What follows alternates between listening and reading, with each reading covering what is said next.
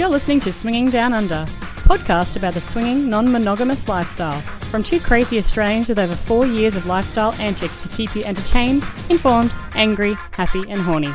Join our international swinging adventures. Hello guys and welcome to another episode of Swinging Down Under. This episode today is all about clicks in the lifestyle. Now this episode was pre-recorded because we actually did this live as part of our Patreon membership. So thank you again for everybody who actually had the opportunity to join us live. If you would like to join our Patreon membership, you can do that for five dollars a month, and our next live is actually going to include a little bit of fun. So we have the Game of Lifestyle card deck and we're going to be playing that live on our next episode. So do join us, head over to patreon dot com forward slash swinging down under and you can check it out. Now, what are we talking about clicks today? We are going to talk about whether or not they exist in the swinging lifestyle. We're going to talk about what responsibilities the host may or may not have, also what the community may or may not have, and how you out there can break down some of these barriers, whether they're perceived, whether they're real, and try to then mingle a little bit better when you're at your next event. And that can be a house party, that can be a swingers club, it can be even a full resort takeover. So we're also going to share some of our stories with clicks over the past few years and how we've either managed to work around them or how maybe we've failed and we've walked away feeling a little bit shitty about ourselves. So that's what we've got coming up in today's episode. At the end of the episode, you'll also hear some audio from our good friends Bed Hoppers Podcast. So Mister and Missus H weigh in on what they think about clicks in the swinging lifestyle. We also have some listener audio as well from Mark Sexy and T B Texas. So hang in there, check those out. But before we get into today's episode, I've got a few audio snippets. I've been harassing Daryl, as always, as I do, and I've been asking him some would you rather questions at the breakfast table, whilst we're out having dinner, everywhere around Singapore. So I'm going to play those first, and then we're going to get into today's episode all about clicks in the swinging lifestyle. And as always, guys, we really appreciate all of your feedback, your ratings, and your emails. So thank you so much for listening to Swinging Down Under. We really appreciate the hell out of you guys. It makes us feel extraordinarily humbled when you download and listen to us ramble for one hour. So cheers, guys. Have a fantastic day. Babe, I have a serious question for you. Yeah. Are you ready? Yeah. You have to pick one. Shit. Okay, so if you had to wear somebody else's used butt plug or somebody else's used condom, which one would you pick? Condom. You'd pick the used condom over the used butt plug? Yeah, I just did. That's so weird. Why is that weird? I would have thought, like, used butt plug every day of the week. No, because one's much more likely to harbour disease than the other, and one is much more highly transmissible of said disease than the other. Condom is a much better way to go for safety's sake. Interesting. Yeah. What way? Mm, that's all. Okay. I feel like this is some sort of weird fucking Kate random question thing that's going to happen every night or something for thirty days, and then there's going to be some weird fucking podcast about it. Are you making... Wait, did you just suggest that we have weird podcasts? Because I don't know if I appreciate that. All of our podcasts are weird. If you're involved, they're weird. Okay. I'll take it as a compliment, as it was intended to be, correct? Right? Excellent. Daryl, you can only have missionary position for the rest of your life, but it's either me on my back or you on your back. Which do you prefer? Well, one of those isn't missionary position, so come back to me with a real question. That's still missionary. No. What? No, I suppose not really. It's literally got a different title. Yeah, I just call them both missionary. Cause, but they're not. Well, fine. Would you rather I ride you or would you rather be a missionary? Better for you, motherfucker? Ride. Really? Nope. You lazy bitch. No, it's just a better view. How is it better? It's still the same body. Because I can look down and see my penis going in and out of you with nothing behind it, so it's a better view. Okay. So if there was a sunset behind it, like, that would be ideal? Sunrise. I'm a bit more of a sunrise mm, guy, I think. I see. But I'll never get up early enough to ever witness one. You you are an angry morning person. No, but I see them from the night before, you see. Good morning. Good, how are you? Good. Okay, question. You can only have anal sex for the rest of your life, or you can only have blowjobs for the rest of your life. Which one do you pick? Anal sex. Anal sex? Yeah. For the rest of your life? Yeah, I've never really been that big on blowjobs. Okay. And just like a like a lifetime supply of silicone lube. lube. Well, some sort of lube. Nice. Anal lube. Yeah, definitely lube for the anus. Okay, random questions, part two. Morning. Morning.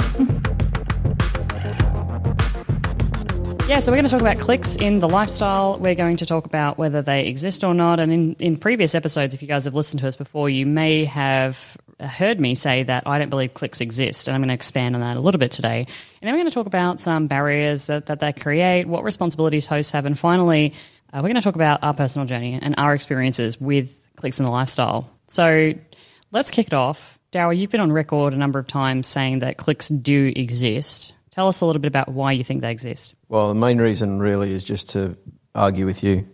No, that's not true.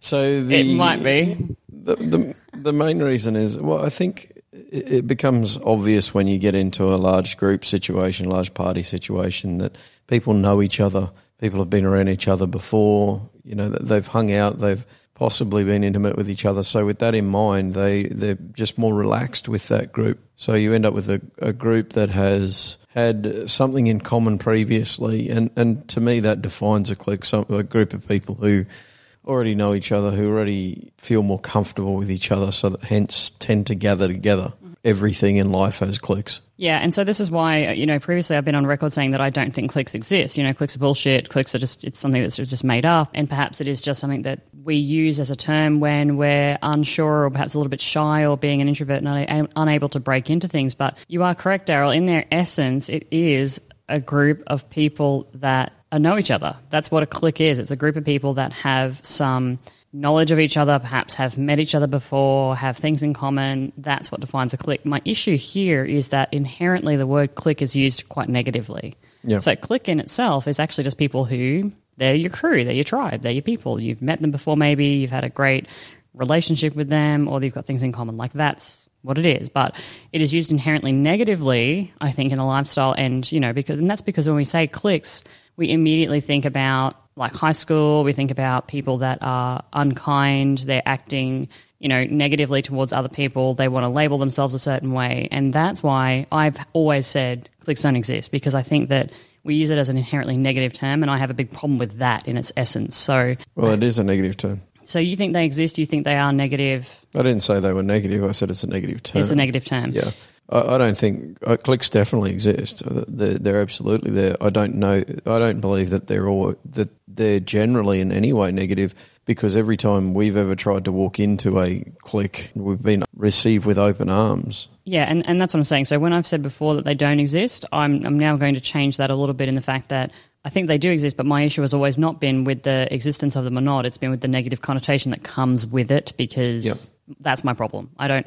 I think that you can walk up to them and easily break into them, and that's why I've always said they don't exist, because it just bothers me that way. So here I will say they do exist in terms of finding your Stop tribe, it. But have not, you backflipped? Not in the negative are way. Now, are you now one of those people who's backflipping? Yeah, yeah, I am. Wow. But not not in the negative way that people kind of say, you know, they're they're cliquey, or that event is cliquey, or don't even try to talk to those people because, you know. I'm just impressed that you came to my side. I would have thought that you'd go to your grave.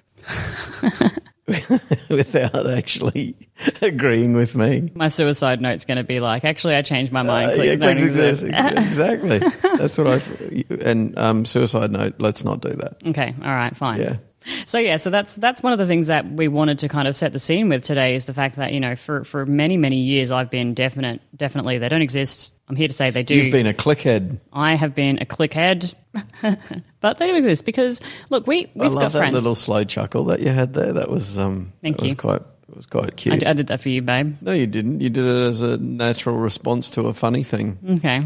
You just don't like the fact that I said the funny thing. You clickhead. So here's here's my question though. In terms of the barriers that cliques could create, do you think this has to do with being an introvert or an extrovert at a party, at a club, at an event, and seeing that and trying to find some sort of like strategy to to be able to behave in those environments? Like, for example, introverts might look at a group of people that they perceive to be a clique because they're talking to each other, and just shy away and go, oh, that's that's really hard for me to break into, so I'm I'm not going to do that. And do you think that extroverts in those cliques, then that might be a really thriving environment for them? Like, what's your opinion on that? I don't know that it matters for either, if I'm honest.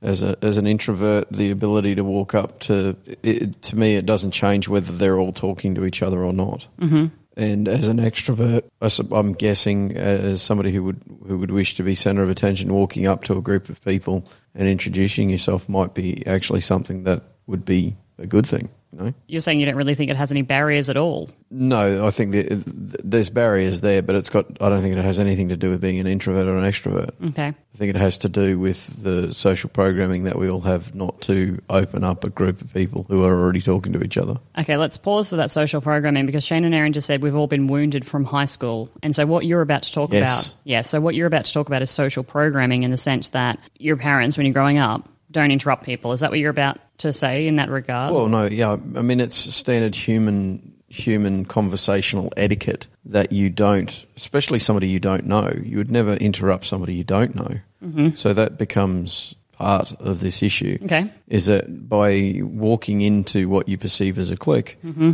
you immediately interrupt somebody. Yep. Okay. So, or you have the perception that you will do that. So I think that's the biggest issue. I don't think it matters whether you're an introvert or an extrovert. Okay. I think it matters that there's people with their backs to you, and humans are programmed by, um, again, yeah, what what happens in high school, yeah, or, or all the way through school. From that, what uh, what they perceive will be the outcome, and the outcome from high school or, or is very different to what the outcome should be from your average group of adults. Oh, and that's exactly that was what I was going to break into a little bit. So Shane, Shane, and Aaron are agreeing with you. They're saying that they, they also find it to be quite rude if you break into to a conversation, and and that's why later uh, I'm going to mention some ways to kind of get around this because there are you have ways. ways. I do. I've babe. I have. And all when of, have you used? I have these? all of the ways. I just don't I'm use them. Just curious. Yeah, that's what I'm about to I say. I don't use them because I don't no, want to. Because no, because then I'd be so powerful in the universe oh, right. if I used okay. all of my ways, my wily ways. That you know, just it would be horrible. I smell bullshit. You smell bullshit. Yeah, so you, early morning bullshit is the worst type of bullshit. I know. By the way, eight a.m. bullshit's the worst. So you're talking about social programming. This coffee supplied is below par. It is below par. Sorry, man. I don't know what to do. Tell you the sweetest shit coffee. Okay. Well, I mean, you could have nipped down to the breakfast buffet to get us a decent coffee. The thought had crossed my mind, but then I was like, he's not worth it, Kate. Move on. Um, what? Okay. One of the other things about barriers and cliques, so you're saying it's about social programming, it's about growing up and, and some of those not wanting to break in, but one of the other things, and, and I know Shane and Aaron just commented on this as well, is that, you know, breaking into cliques and the fear of being rejected. And I think that's one of the things that we need to take into consideration here because there are you might not be worried about that because your experience has been quite positive. In no, I'm still worried about that. Everybody's worried about okay. rejection. It doesn't matter who you are. You'd be quite literally Jesus walking into a group, you know. Well, if you're walking into a group of Satanists, then, yeah, they're probably going to be exactly. like, no thanks, dude. Exactly. So, you know, you, you just can't win. You can't sit with us. Fear of rejection is a natural reaction or a natural emotion that happens in the lifestyle, but it's also... It just happens in life. It doesn't, it's got nothing to do with the lifestyle. But it's also going to happen. What, re- get rejected? Yes. I think... And, you well, know, hang on. You just told me that you could take over the universe. You've never been, you could never be rejected. Well, I couldn't be, but the average human... So me. Yeah, you. You, for example, many times over probably could be rejected. No. So I've never, I've, I've, I've never been rejected, except all the time. Except all the time. It is, it is a, it is a fear. It's a, it's a very rational, rational fear yeah. because yes, I mean, walking into a group of people, and actually, this has happened to me. This has happened to me in networking events. This has happened to me in general day-to-day life, where you walk in, and I will try to enter into this perceived clique, and well, actually, it's more that you try to enter into the conversation and.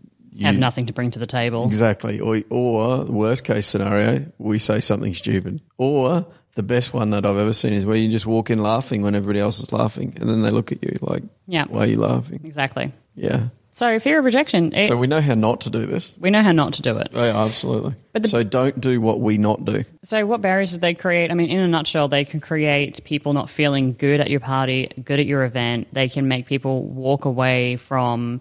your event feeling like they've wasted their time, that they're not going to come back, they've had a really negative response, and they're probably going to tell their friends about it as well, you know, other people in the lifestyle that, you know, oh, don't go to that party. And this is where the negativity of the cliques actually happens, and this is where it snowballs down because then those people will maybe go out and create their own little thing and therefore creating their own little clique to get away from another perceived clique or because people aren't breaking down these barriers or the hosts aren't doing a good job or whatever. So I think that... Do you think the onus all sits with the host? Well, my next thing is what responsibilities does the host have? So am I pushing this podcast forward? You're pushing it forward, yeah, yeah. That's that's unusual for me because normally I'm dragging it sideways into something that you don't want to talk about. So no, I think there's there's a there's a ton of barriers. Um, you can also end up by having cliques at the at an event or a um, club or whatever, you can make people feel like utter shit as well. And I don't think anybody really wants that. You don't really want to actively make somebody else feel bad about themselves. And so I think that's also a big problem and a big barrier that, that you can have um, by having a clique there. But what responsibilities do the hosts have, Daryl? And let's run through, because I think there's different levels of this at a house party, at a club environment, at another event that's being hosted. I think there's different responsibility levels of the hosts. Well, I think I think the host has a responsibility to provide an environment that's as open as possible. So whatever that looks like and however they generate that, that, that may, may mean games or toys or interactive things that get people together. Sounds like we're planning for a three-year-old's birthday party. Um, but actually it's not entirely it's not dissimilar. Off, no. I mean, we've used Play-Doh uh-huh. and keys and locks. Mm-hmm. You know, like this is all very. Maybe we should start giving. We give our gift bags. We give our gift. This is actually. This is actually. This is, we're preparing for a three-year-old's birthday party. No, not three-year-old, because they're too young. They don't get gifts. It's quite terrifying, actually. That the, the why it's terrifying to me is because it's it hasn't changed. Mm-hmm. The same issues remain from when from that ten-year-old birthday party when there was a kid in the corner who wasn't willing to come over and have a conversation with the group that had formed around the Lego trucks. Yeah, true. You know.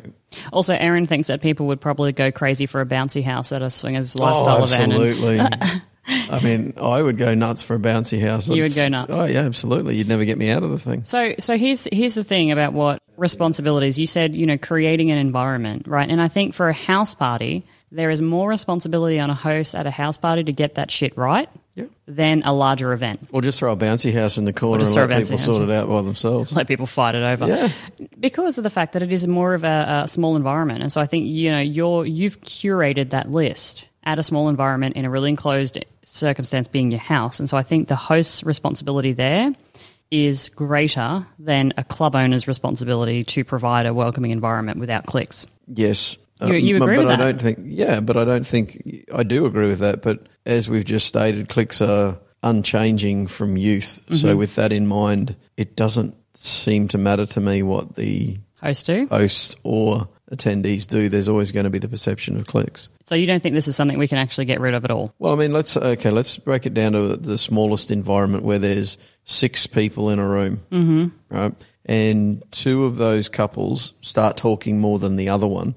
And and they they start to, to gather together a little closer than what the other one is. Mm-hmm. Immediately, the other one's going to think that that's a clique, and they know each other, and they've been you know they've been hanging out with each other before and that sort of thing. Well, here's the thing, though. That's where it just becomes down to the fact that as adults, and this is what we're talking about as being the difference. There is no difference, though. But as adults, adults we, are just big children. We should recognise that situation and go, oh, okay, they're just having a conversation and. Like it, obviously they're not, yes, they're not intentionally jealousy, being mean. Unfortunately, jealousy creeps in there as well, because you're now talking about, well, what, why don't they like me? Which again is exactly the same emotion you feel when you're a ten-year-old kid at a party. Yep. You're like, why don't they like me? I'm going to go sit in the corner until somebody likes me. Right, which doesn't actually doesn't work, cause then work nobody because nobody likes you then exactly. after that. So, so I'm now that I'm talking about it and you know rationalising this out, out loud, I'm not sure there is a way that you can actually fix this.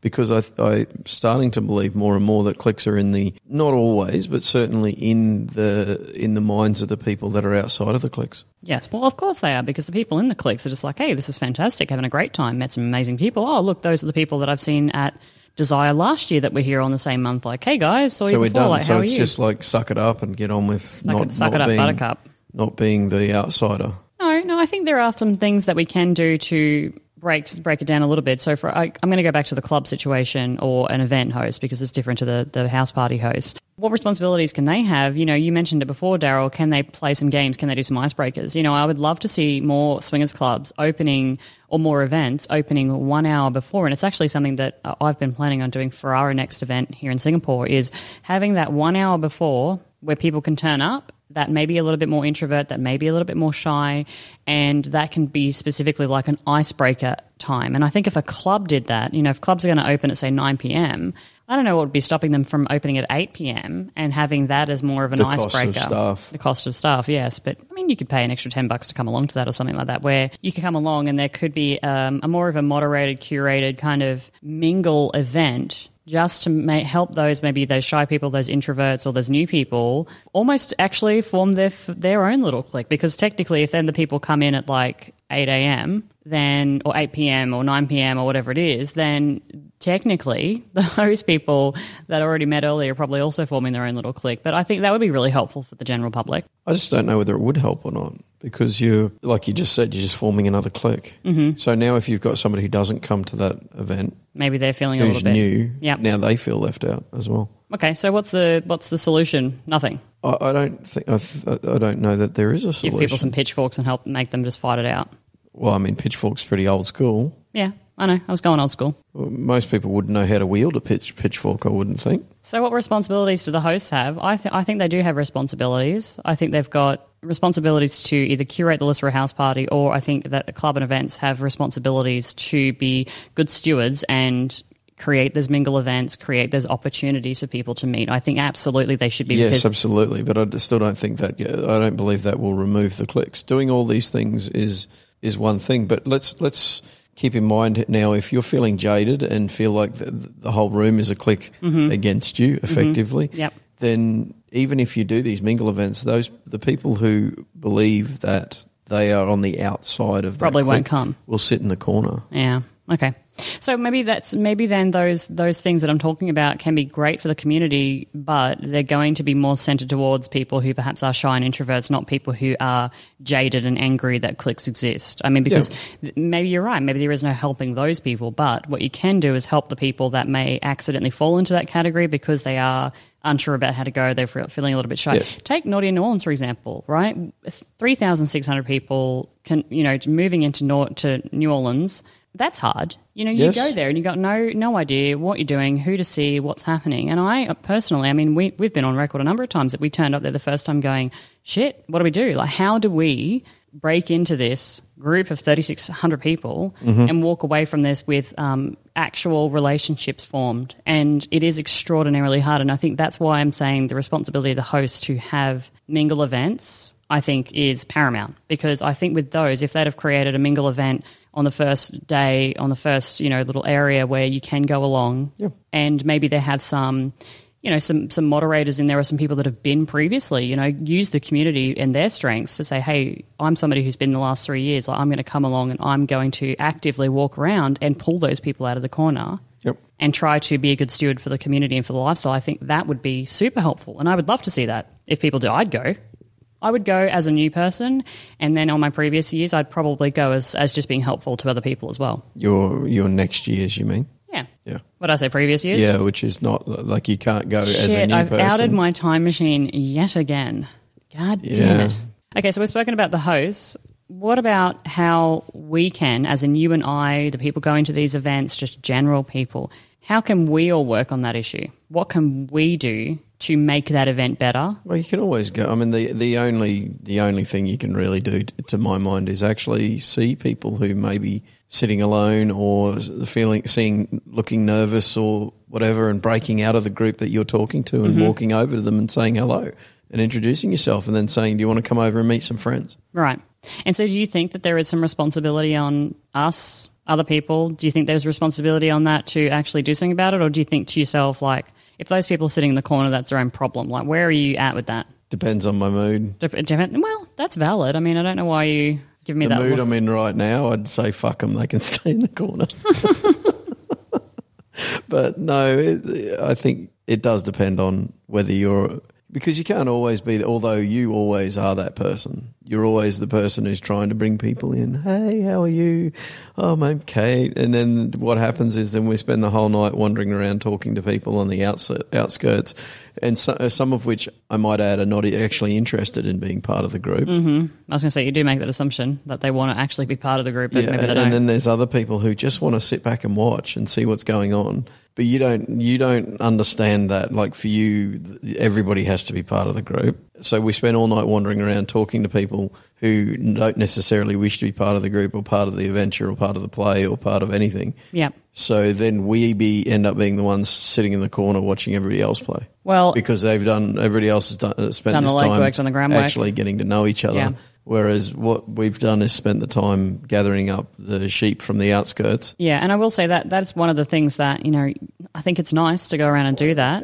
But unfortunately, it does, it impacts then our, our time at that event, you know. And so I think it's all very well and good to say, yes, we should try to help people, you know, as being good stewards of the lifestyle, but I don't think it impacts your time. I think you really enjoy that. It only impacts my time because I get to the point where I'm like, fucking hell, babe, we're here because we want to be involved with people that, you know, maybe we should not actually. Not to work. I think yeah. that's the issue. It feels it feels more like it's becoming work then, isn't it, as opposed to yes. we're actually here to have a good time. Yes, absolutely. Well, the thing is, going back to the birthday party, that's what that, that's the parents' job to try and include, get the kids included, right? It's mm-hmm. not.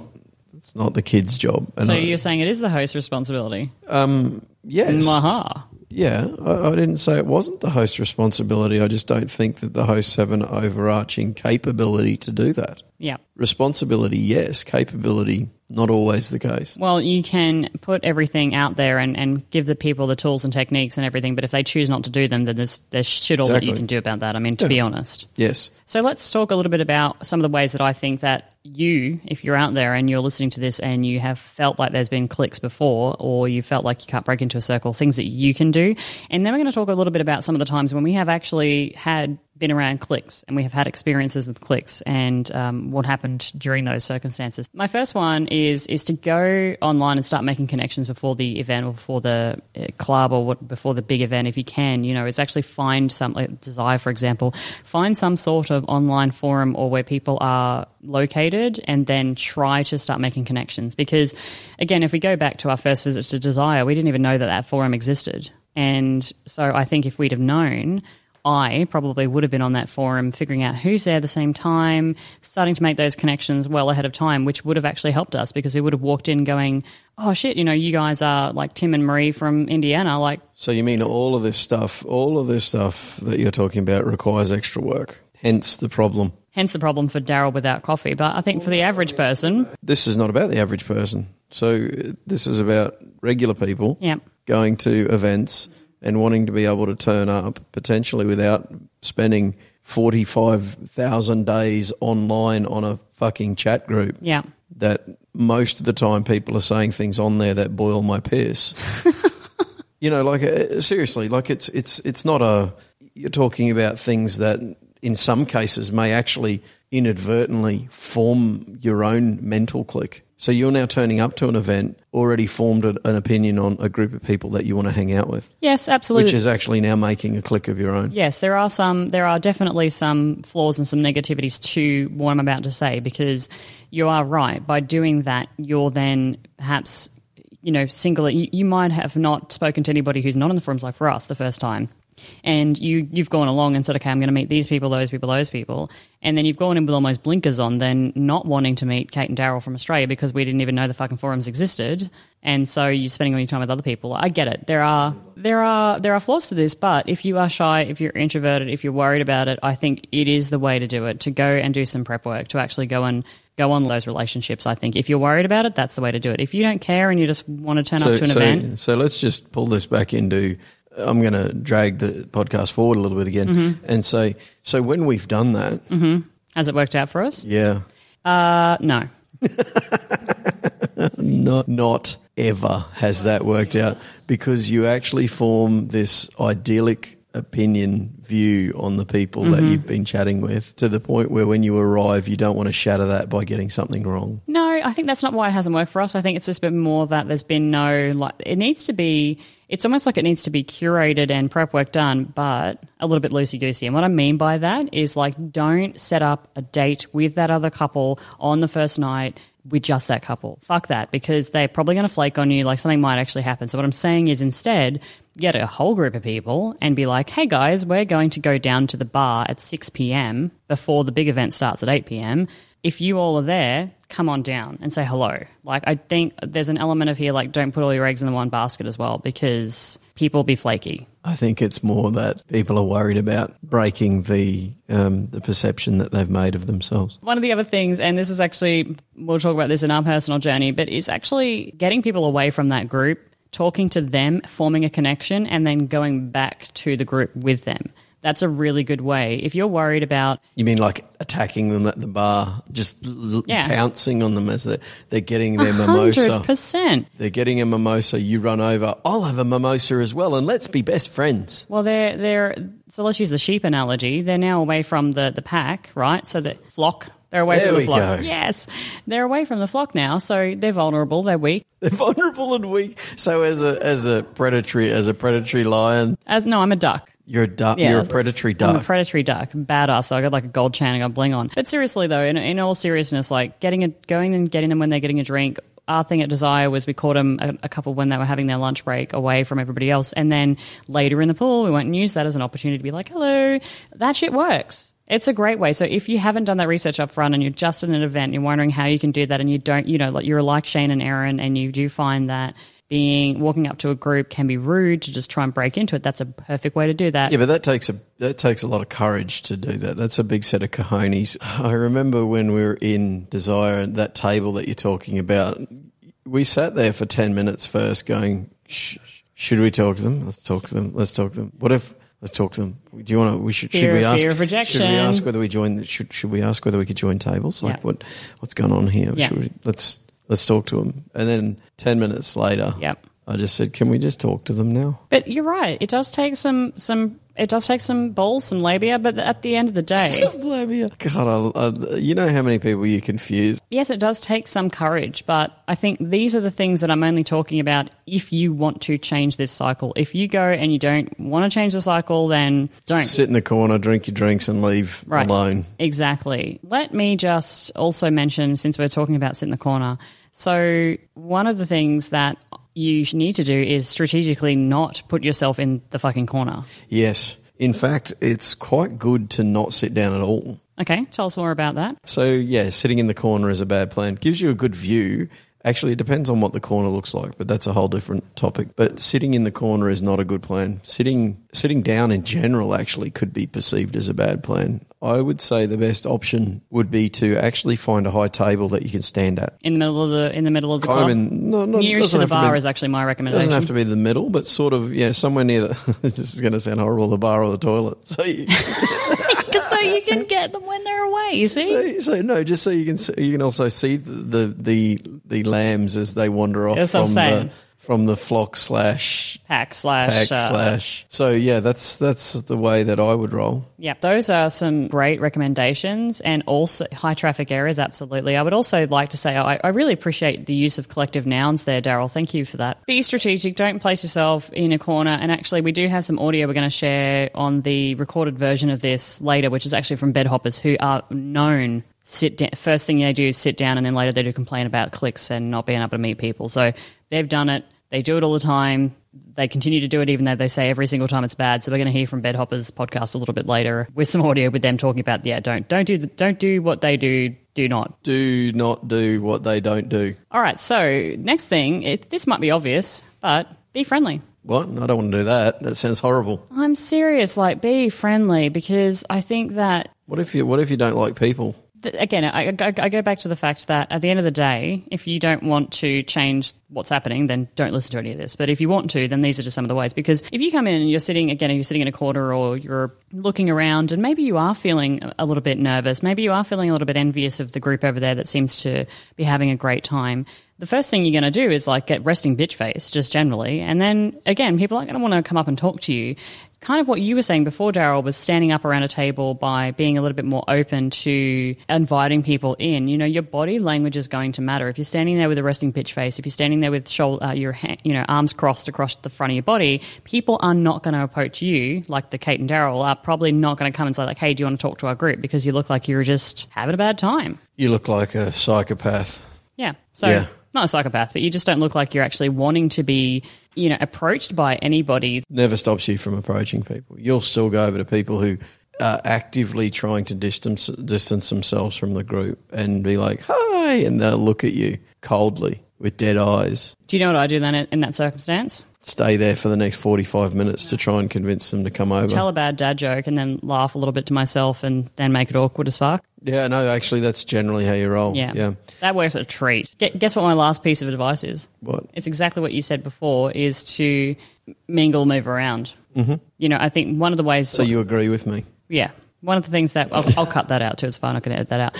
One of the things that you and I tend to do and... It's live, baby. We've got people. I've got witnesses. Yeah, I know. Uh, hello, everybody. By the way, we just had some more people dialed in, so thank you for that. So it is it is something that we do, but sometimes I actually tr- actively try to get us not to do this, and that's we might split. You and I might like go and like we'll go to the bar and then go get some drinks and then, you know, meet people and bring them back, or I might go and talk to somebody else, and we, we tend to do that where we're actively both, you know. Yeah, but you kind of have to be – I mean, that's a confidence thing as well. Not everybody's not everybody's okay to do that. And I'm let's let's be very honest, I'm pulling on a confidence blanket to be able to pull that off. Mm-hmm. That's not something that I'm comfortable with. Is it a snuggie or a, what? It's a blanket. It's a, I want to see a confidence snuggie. That's what I would like to see. They don't exist. It, it might sound it might sound obvious, like the, you know, be approachable, be friendly. I'm sure it will. But be, move around, you know, because if you get stuck, and it kind of goes back to what you were saying. Unless, of course, you get stuck with somebody you actually wish to be stuck with. Yeah, exactly. Yeah. But it goes back to what you were talking about before. You know, years and years ago, we were at a, an event and there was this couple there and they weren't having a very good time and they were at the end of their tether with the lifestyle in general. And I remember we were talking to them for about an hour, and I think about half an hour in I was like, okay, it's time to move around because now it is impacting our event, our time, because, you know, you want to be helpful, but at the same time, you know, you don't want to get stuck. You don't want to get stuck with a group of people as well. So, you know, I think... Well, no, you don't want to get stuck with a group of people that you don't wish to be stuck with. Right. Which is probably the main thing that was going on there. You will totally give up your evening for somebody else mm-hmm. to have a nice evening. Yeah, right, exactly, which... Because our, uh, our our events and stuff are few and far between, that can actually be quite quite bad. Super shit is actually the words that I would use. So let's uh, let's talk about some of our experiences. Let's talk about our experience with clicks now, because I really want to talk about some of the times when we've come up against them, what we've done and how they've impacted us and maybe what we've felt. And our first one, if you've listened to the podcast before, you've probably heard this, but I'm going to re- recycle back through this, and that's our first trip to Desire in twenty sixteen. We mentioned it a few times before, but we walked in, we didn't know anyone, we hadn't been on the forums, didn't know they exist, didn't know they existed, and then saw this group of people that looked like they were having a great time, and they're one of those groups that go there every single year on the same week, every single year. With the, the same group of With people. With the same group of people, yep. Which, by the way, is a little bit weird, but whatever. And we really wanted to talk to them, but felt a little bit like, how do we do that? You know, how they're all standing around, how do we do that? Again, they had their backs to us and et cetera. So we just... Well, used, they didn't have their backs to us. They were they were in a group talking to each other. They were in a group talking to each other, yeah. yeah see, but see that perception? That that, that is the perception. That's what I'm saying. Yeah, I know, but, that, but there's a connotation that comes with people having their back to you, and mm-hmm. that is that the belief that they don't wish to talk to you. Mm-hmm. But in fact, as soon as we walked over there, what happened? They... They invited us, they opened their group. Immediately opened the group, t- took steps to uh, backward right. to allow us to be in as part of the yeah, group. Yeah, and that's why in the past I've always said clicks don't exist, because in my head I'm like, they don't exist because as soon as you walk over there, it opens up, right? That's been my experience. But as you said before, clicks do exist, it's just the negative side of that that we, that we put on it. So that was our experience in Desire in twenty sixteen, was just one of... Actually, positivity. You know, we walked in there going, we couldn't go in there, met some people uh, away when they were at lunch, and then came back and had a great time with the group for the remaining days that we were at Desire, you know. Mm-hmm. So if we'd have not done that, if we'd have not taken those steps, we would have walked away from Desire going, oh, yeah, there's this really cliquey group there, bastards, wouldn't wouldn't talk to anybody else but their own friends. Yeah. Who, by the way, they've travelled hours and hours for, they've waited a year for, they've spent all this money for, and I don't know why I would, you know, who am I to go, oh, it's bastards. You know, those clicky bastards. They've just spent like five grand to come and hang out together. Yep. Really, like, who am I to tell them that they shouldn't be doing that? You know, that's another thing as well. So that was Desire twenty sixteen. Now, I also want to mention, and Daryl, you can take this one. Oh. Sydney last year, Sydney in twenty nineteen. We yes. went to, uh, we went back to Sydney, back to the club, and we hadn't been to the club in a very, very long time. Mm-hmm. We didn't, we didn't know it. And also we hadn't been in a club environment in a long time, so we were a bit rusty, but we didn't know anyone. Yes. And I can tell you there, I really did feel on the outskirts. I really didn't I didn't feel like we could break into any of the cliques, and I know you walked away feeling the same way. Tell me about that. Well, no, I don't think it was uh, – again, I don't think it was a clique. I just think it was the, the realisation that we didn't know anyone there. Well, we knew very few people there, so it makes it – especially in an event like that, it was a kick-off event for a new club, so we, we felt very distant. And, and I think also as a factor to that, we did feel distant because we hadn't lived in the country for four years at that point. So I think that made that made things tougher as well, because it's very difficult to – to feel at home when it doesn't feel like home. Yeah. Whereas the the other club that we've been to so many times kind of has now a home, like a, you know what I mean, like a homely feel. We know where everything is. We we we knew who generally who the people are that are attending, that sort of thing. So if there was a clique there, again, we were responsible for it, because nobody there was nobody who ever didn't want to talk to us, and the people we approached were happy to talk to us. It was just that.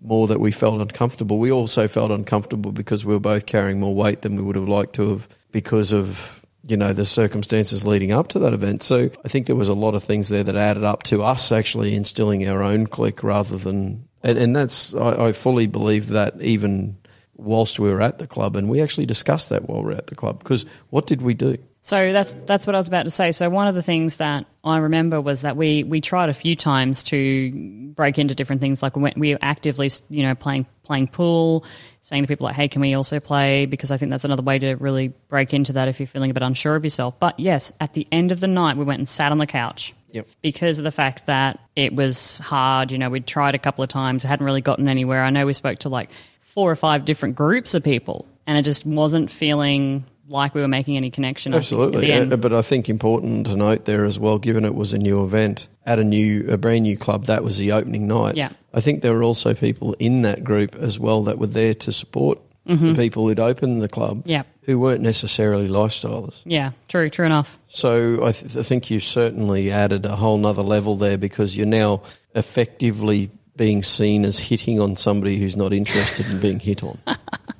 That's true. And and the last one that I wanted to share as well is that that was uh, – then we went to, we were Desire in twenty eighteen. So it's another Desire uh, event, and, you know, we've, we've got hundreds of these actually that I could bring up, you know, at Naughty New Orleans, at other events that we've been at, you know, different clubs, different events uh, all around the world. But Desire in twenty eighteen as well, there were groups of people forming smaller groups because they had things in common and hanging out. And I remember feeling like – I, I tried to go and talk to them on a number of occasions. I tried to go sit on the bed with them on a number of occasions, and I just wasn't getting anywhere, you know, and it was hard when everybody else has started to hug up or like partner up, and then you're feeling very, very on the outside, you know, and I, I remember even going and sitting on their bed that they were all snuggled up and hugged up on and just like chatting.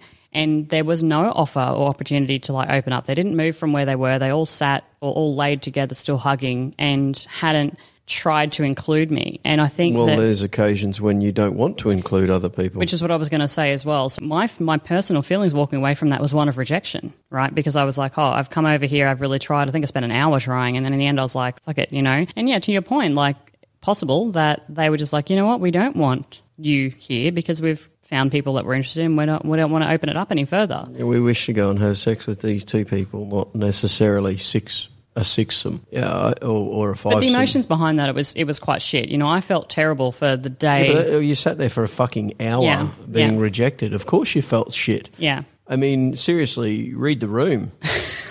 You're fucking over there, and they're like, they don't change their posture and they don't open up the group. True. And they're quite obviously uh, involved with each other and do not wish for you to be there. Mm-hmm. So read, go find somebody who does wish for you to be there. Yeah.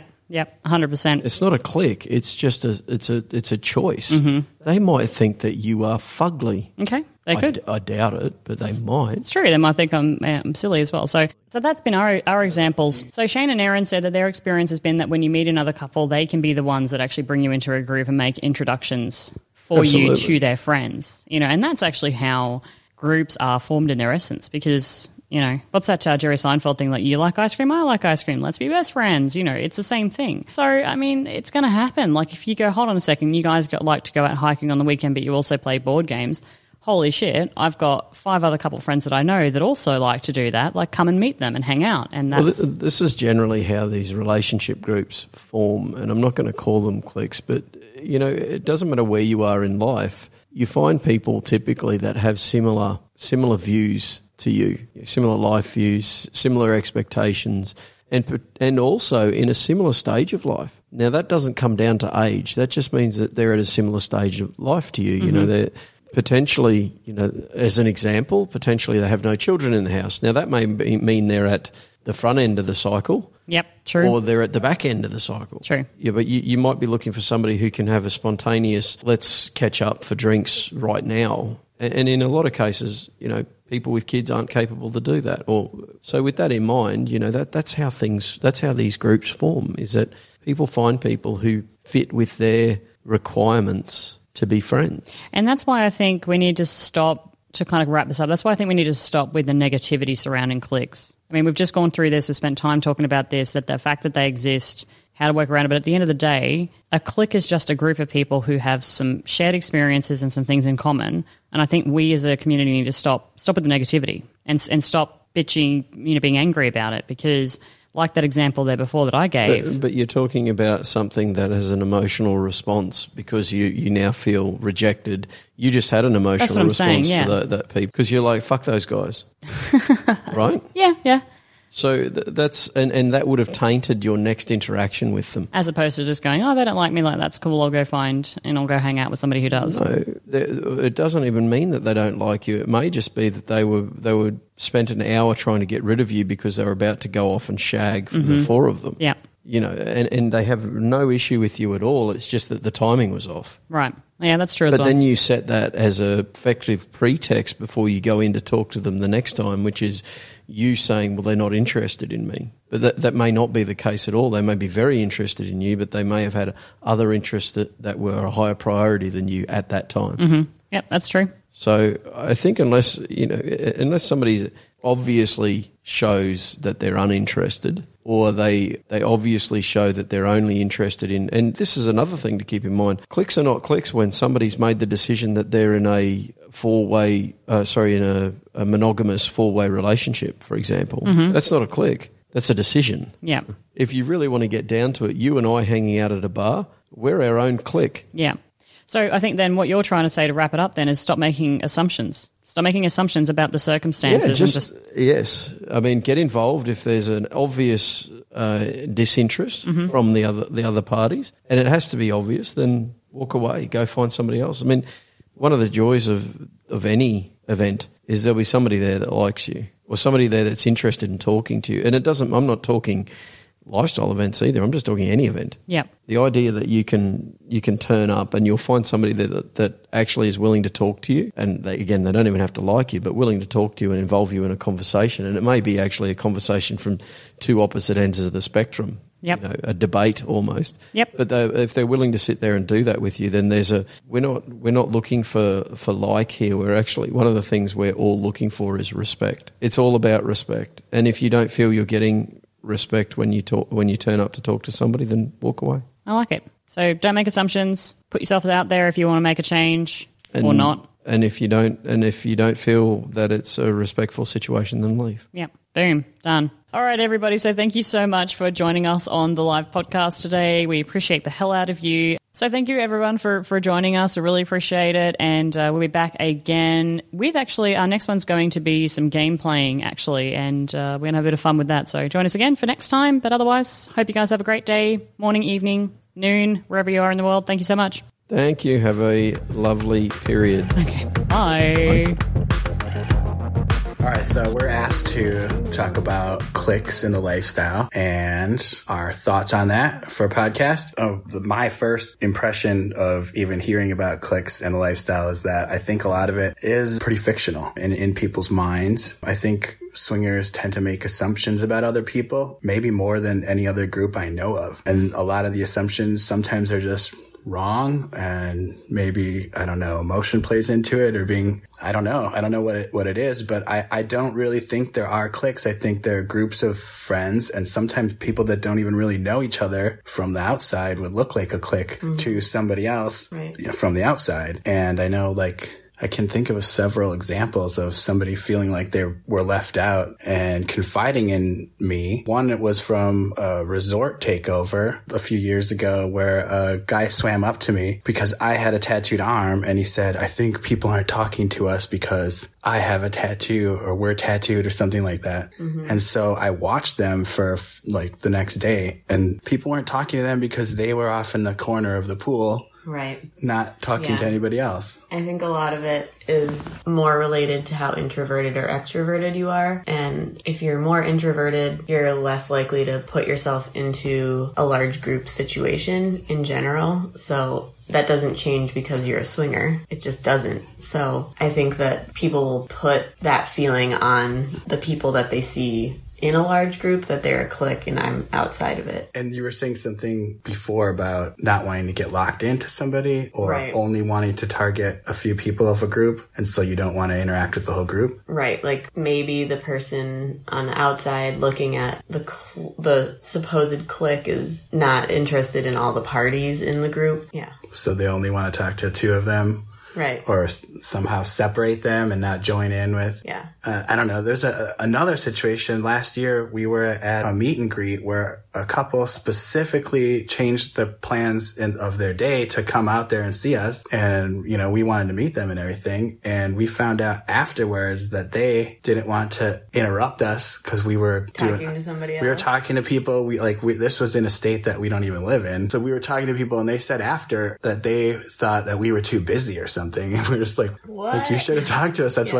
why uh, you came there. Yeah. We, you know, we weren't paying attention. We were just like mixing, and mixing it up. And yeah. we, we didn't know anybody either. So. Right. I'm a little bit of a social, social butterfly. So I think that I could probably be perceived as that, like, cliquey or something. Cause I, I don't know though. I talk to everybody. So much, yeah. I bounce around a lot. I go all over the place. But- Yeah, when we when we go to like a meet and greet and we know somebody's there, we're going to stick by them because right. chances are we haven't seen them in a while. Obviously, if we know them, we were interested in them right. enough to choose them to get to know them. So yeah, I think it's hard to say that there would be cliques in the lifestyle because it's not anybody's like primary source of socialization. So for I mean, some people it is. Yeah, but you, that's why you they don't call it the lifestyle. See people all the time, especially right now. You know, well, right now is a little different story, but yeah. nobody's clicking anything anymore except for their, themselves. They're clicking their hand on it, clicking their hand on a lotion Stop it. Bottle. Hey, Kate and Daryl, Mister Mark Sexy here from the U S Hey, about your uh, topic of cliques. While I'm sure some do exist, I think for the most part, we just think a group of people naturally is a clique. And I've seen this when I've been to clubs and to an event in Atlanta. And it's where you approach a, gr- a group and you're just sort of, I'll call it, afraid to, to, to break into it. And I think your your brain naturally tells you that, oh, they're doing their own thing and they wouldn't want to include us in it. And I think you just have to, to learn to tell that part of your brain no. Yes, there'll be a little bit of awkwardness when you initially break into it. I mean, we we did take and break into a group there in Atlanta, and it was awkward at first, but the they opened the circle, and we started being part of the conversation, and it really was fun. But, you know, it wasn't it wasn't a clique. I think it just was our perception that it was a clique, and I think we just need to take and realize that most of the time it's it's our fear response or that sort of thing that is preventing us from joining people and getting to know them, and also, you know, having our brain answer for us. You know, they they wouldn't they don't they don't look like they like people like us or whatever. And I mean, we do we do this quite a bit, or at least I do, where we take in and, and our brain answers for someone else instead of us asking the question. Or it can be really simple that that you know I I ready to go to bed and I just start turning the T V off, and my wife's like, you know, why did you do that? And it's like, well, I just thought you'd want to go to bed too. So I started actually asking her, are you ready to, to have the T V turned off? Not making that judgment for her. And I think this is the same thing that we need to need to take in and let that, that group of people speak for themselves. I mean, they're certainly welcome to say go away, but I think in most cases and stuff, they won't. And I think, well, we just need to get over our, our fear response of trying to talk to those people. Thanks a lot. Talk to you later. Let's talk about cliques, baby. Let's talk about you and me. Let's talk about sitting in the corner and not going out and talking to people. Well, that, that would uh, worked about as well as I thought it was going to do. Right. Brilliant. Now that we've got that over and done with, uh, we're here to talk about uh, not placing yourself sitting down in a corner or, or in just a corner. Breaking into clique. I find it really hard to break into a social clique. Do you? I do. See, I feel like I'm not wanted there. I think part of the struggle is actually we've been to clubs and events and we've gone in, and more often than not, we, we kind of, we find a seat and mm. sit down and observe the world around us. Yeah. We like some real estate to gather our thoughts, maybe. I think you just like sitting your ass down, to be fair. That too. I mean, part of this is just a logistical like thing if you're wearing high heels. I'm like, oh, I've been wearing these for twenty minutes. Let's go find a seat and have a drink. There's also the the strategic ability to place your drink down on a table rather than yes. stand up and con- continue to we drink it. We have fallen foul to that one many a time. If you have a drink in your hand and you're standing up on the edge of a little circle of people, you will drink it three times as fast. Yeah, that's because true. Because there's nowhere to put it. Um, and, and three times out of ten, figures are made up as well. Like Sex Panther. Yeah, works one hundred percent of the time. So we've gone to, to clubs and events and sat ourselves down in corners. And nine times out of ten, um, when we've done that, despite nobody actually putting us in a corner, our ability to mingle has failed. I think our intentions have always been good. Like, we're not intending to ostracize ourselves intentionally and be like that silo mentality. We just genuinely want to gather our thoughts together, have a little quick chat, scan the room together, maybe talk to each other and make ourselves feel like, okay, we're here, we're doing this. But then to our detriment sometimes, because we just stay there. Well, I, th- I think we we do have a little bit of a, a of a leftover mentality, or at least I think you do. J'accuse, Missus H, j'accuse. Too brute. All right, but this is because I think your pulling tactic as a, a younger lady, mm-hmm. which wasn't that long ago, um, is to ah! is to bear necessity and expect people to come to you. So I don't think you necessarily approach very many people. And I, with my mm. limited abilities, skills, and, and you You've know... got some pretty like sweet skateboarding skills. I really don't. And they, they left me a long time ago. I, you know, I'm a, a lot more nervous, or used to be a lot more nervous about approaching people and chatting to them. So it's very comfortable for me to sit... sit down and hide mm. myself away, and I think we we do that as a natural piece. Plus I also think that we love our own company, but what we found to be much more effective is actually to get off our asses and go and mingle and chat to people. I think the benefit of doing that is is obvious, because you get to actually meet people, and you can't just assume that people are going to come and find you, because that's incredibly arrogant. And I am arrogant, I know I am sometimes. So if you see a group of people sort of hanging around together, a clique, the mm. dreaded clique, Um, we we have, once we've been up on our feet, mm. actually gone and spoken to people and, and wormed our way in. Introduced ourselves. Introduced ourselves. Integrated into, into a social into a circle. Yeah. And, um, you know, we've, in fact, we've played games and stuff and got people to sort of, mm. you know, sort of asked, asked people questions, and we've kind of got interactive that way rather than just barging in necessarily, although that, you know, you can try that. Yeah. Um, but if you're sat down and you're talking to each other, the chances are people, unless they're feeling brave as well, they're probably going to stick with their own people. So a clique is just a group of people that mm. know or, each other. Or unless they genuinely want to sit down because, you know, we want to take the weight off our own feet. And that's true. But, you know, you, you, you're much more interactive. You're much mm. more likely to uh, make connections if you go and put yourself in someone else's presence. Not yeah. like I felt your presence Darth Vader style. So what you're saying is I shouldn't be Snooty McSnooterson, and I should go and be a social butterfly. Yeah, I think, you know, that, that does help. And the more you go out and do that, the, mm. the better you get at yeah, it. Yeah, I agree. And the more chance there are of you, or there is of you actually connecting with somebody. When you look under the rocks and plants and take a glance at the... So this is why the uh, Missus H strategy of waiting for somebody to come to you is much more effective, because yeah. the ability to think of a conversation is is rapidly diminished. Oh, I just don't know how to adult. Would you woo a woman? No, I wouldn't. I wouldn't be able to woo a woman because I wouldn't be able to get near her. Through how would you woo a lady? Genuine fear and worry. And oh, yeah. You shouldn't be scared of that. You're gorgeous. Thank you. That's... You know, I'm going to keep this. It's going to be my ringtone now. We're very comfortable in sitting down in a corner or on a sofa away from all the action and just observing the world go round. And the problem with that is, is that every fucker else makes a connection during this period. And um, we can also actually we can talk ourselves out of everything while mm-hmm. we're doing that. So we're looking around and we end up commentating on what we see rather than being part and interacting with everybody. So our more successful evenings have been where we've actually got up off our asses or mm. not even had a table at all. And we've mingled and chatted to people. Yeah. And quite often we've we've used a, a little bit, and I'm ashamed to say, a bit of a gimmick to talk to people. Sometimes that's a game. So mm-hmm. I remember one time we went to a social event and we were asking people to pick songs off the jukebox. That was great. That was a really good Partly way. Partly because the music was shit. Yes. And but, we got to choose some good songs. But, but also because, yes, you're right, it did get people to kind of come back to you and integrate with you. Yeah, but we've also wandered around an event with the Game of Lifestyle in our hand uh, mm-hmm. and used it as a way of joining other groups and chatting about this interesting thing that we've got because yeah. our personalities aren't interesting enough.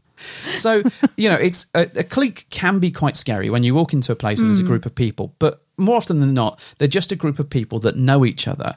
And there's no rules about not being able to approach them and say hello or make yourself uh, known to that group. And quite, and quite often when we've done that and mm. been brave enough and put that first big step forward and say, hey, guys, would you mind if we joined you? Nine times out of ten, people have been very accepting and welcoming. Well, sometimes they're not even a group that know each other. Sometimes they're just people who've been braver than we have and they've just literally got there and decided to be social straight Those away. Those pre-grouping bastards. I know. We should learn from them. So we definitely suggest um, if you're going to an event that you get up on your feet, that you mingle, that you try and make the You'll effort. You'll have so much more fun, I think, if you just, yeah. Just talk to people. Otherwise, what's the point of being there?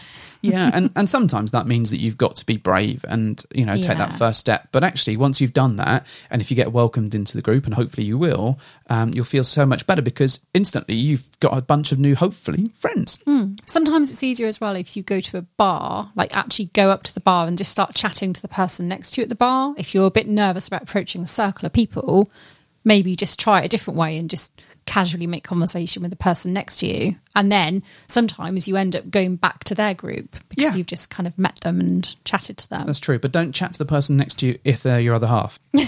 Well, you can, I mean, that's fine, but that tactic won't work in that situation because then you'll be like, hey, do you want to come back to my table? And you'll be like, yeah, that's great, um, but that's the table we've just come up from to get our drink. Oh, good, a seat. Exactly. I'm lazy as fuck, I'll sit down. There we go, our top tips. Thank you.